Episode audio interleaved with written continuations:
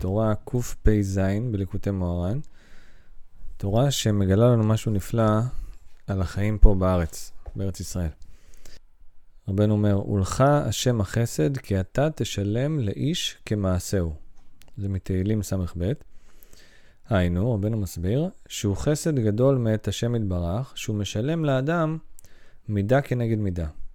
שעל ידי זה הוא מבין לפשפש במעשיו, ולידע החטא שפגם בו ולשוב בתשובה. זאת אומרת, רבנו אומר שזה חסד גדול מאת השם, שהוא מגלה לאדם על ידי כל מיני דברים שקורים במציאות, על מה הבן אדם צריך לעשות תשובה ומה הוא קלקל. זאת אומרת, מקבל איזשהו, איזשהו רמז על ידי כל מיני מצויות שקורות, כדי להבין מה, מה הוא צריך לתקן. ורבנו אומר, אחדה, שעיקר מה שמשלם השם יתברך מידה במידה, הוא בארץ ישראל. כמו שכתוב, יגלו שמיים עוונו, וארץ מתקוממה לו. זה מאיוב כ'. ארץ, היינו בחינות ארץ ישראל. היא מתקוממה לו, ושם נתגלה עוונו.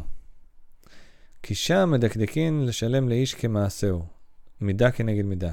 זאת אומרת, ארץ ישראל יש בה סגולה שדווקא מי שחי בארץ ישראל, אז ארץ ישראל כביכול מגלה לו על מה הוא צריך לעשות תשובה.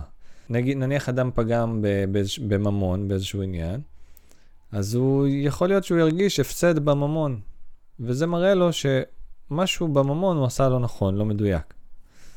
או ניתן דוגמה נוספת שהיא הרבה יותר אה, שכיחה, שאדם מדבר לשון הרע, מנבל את הפה, אומר איזה משהו לא במקום למישהו, אז מיד, בדרך כלל מיד רואים את האפקט של העניין הזה. וזה בפרט בארץ ישראל. פתאום משהו מתקלקל, פתאום משהו קורה, פתאום איזה מישהו מבזה אותו, מישהו חולק עליו.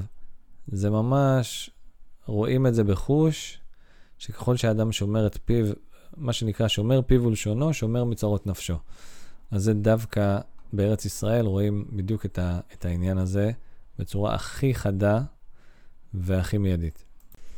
וזה שכתוב על ארץ ישראל, ארץ אוכלת יושביה, ראשי תיבות, אתה תשלם לאיש כמעשהו. רבנו אומר, הרי אוכלת, אוכלת כתוב, כתוב ללא ו', אז אוכלת זה האותיות א', כ', ל', ת'. אתה תשלם לאיש כמעשהו, זה הראשי תיבות, אוכלת. אז זה ארץ אוכלת יושביה, ועל כן היושבים שם, מי שיושב בארץ ישראל, יש להם על הרוב על פי רוב איסורין, מחמת שממהרין שם לשלם לאיש כמעשהו. זאת אומרת, שאדם שחי בארץ ישראל, הקדוש ברוך הוא מיד מראה לו, לא מחכה, מראה לו מיד על מה הוא צריך לעשות תשובה, ועל מה הוא צריך לתקן.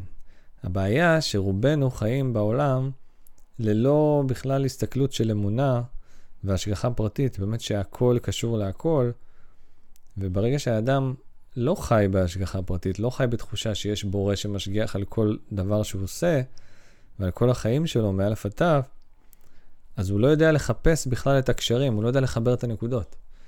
הוא לא יודע, הוא לא יודע שיש קשר בין זה שהוא נכנס עכשיו לפקק לבין משהו שהוא עשה לפני זה, אמ, או שמישהו מבזה אותו, הוא לא יודע בכלל מה, איך זה קשור למה שקורה. עכשיו, לא תמיד אנחנו נדע לפרש למה מה שקורה קורה, אבל על כל פנים, אדם שחי ב, בתודעה של השגחה פרטית, והוא חי בארץ ישראל, אז ממילא הוא ידע לחפש יותר את, ה, את הסיבה שבגינה קרה מה שקרה, לצורך העניין. אז זה העניין של ארץ ישראל, זה אחת הסגולות שלה, ולכן גם החיים פה הם מאוד מאוד מאוד לא פשוטים, כי פה אתה משלם במזומן, מה שנקרא, לפי מה שאמרנו, לפי מה שרבנו אומר. זאת אומרת, כאן אנחנו רואים, יש, יש את העניין של יוקר המחיה, ועניין של עצבים בכבישים, ועניין של, של ארץ אה, ממש, זה מה שנקרא ארץ אוכלת יושביה, שהכל פה זז נורא נורא מהר, הטמפרמנט הוא, הוא, הוא גבוה, הוא עצבני כזה, וזאת הסיבה, הסיבה שפה משלמים במזומן כל הזמן. אין, אי אפשר ללכת לישון, לשקוט על השמרים, מה שנקרא. מה שבחוץ לארץ אינו כך. לכן, הרבה מאוד אנשים, לכן אנחנו מרגישים את זה בוודאי, שאנחנו מחוץ, בחוץ לארץ, יש איזושהי תחושה, שוב, לא במקום חווים אנטישמיות שהיום קיימת כמעט בכל מקום, אבל נניח בן אדם תופס איזה פינה בחו"ל והוא אומר, וואלה, טוב לי פה יותר מאשר בארץ. אז זאת אחת הסיבות. אחת הסיבות לזה היא פשוט שהקדוש ברוך הוא מנהיג את האדם שונה בחוץ לארץ מאשר בארץ ישראל. בארץ ישראל, ההשגחה הפרטית היא הרבה יותר מוחשית והרבה יותר אה, מדוקדקת ו- ואישית, והקדוש ברוך הוא מראה לאדם מיד, ארץ ישראל מראה לאדם מיד מה הוא צריך לתקן. ובחוץ לארץ האדם יכול לעשות כל מיני שטויות, ולא יראו לו מיד, אז נראה לו שהכל בסדר, הכל כזה על מי מנוחות, אבל באמת זה לא, זה לא נכון וזה לא העניין. אז ארץ ישראל היא כמו איזשהו, כמו איזה מאמן אישי כזה, שכל הזמן דוחף אותך קדימה, לתקן ולהשתפר. אז זה העניין של ארץ ישראל, וזה גם העניין של הצדיק. ובתורה אחרת, רבנו ממש מביא את ההקבלות בין, בין העניין של הצדיק, בין רבנו בעצמו, לבין אה, ארץ ישראל. בעזרת השם, נקדיש לזה גם פרק. עד כאן להפעם, נשתמע בפעם הבאה.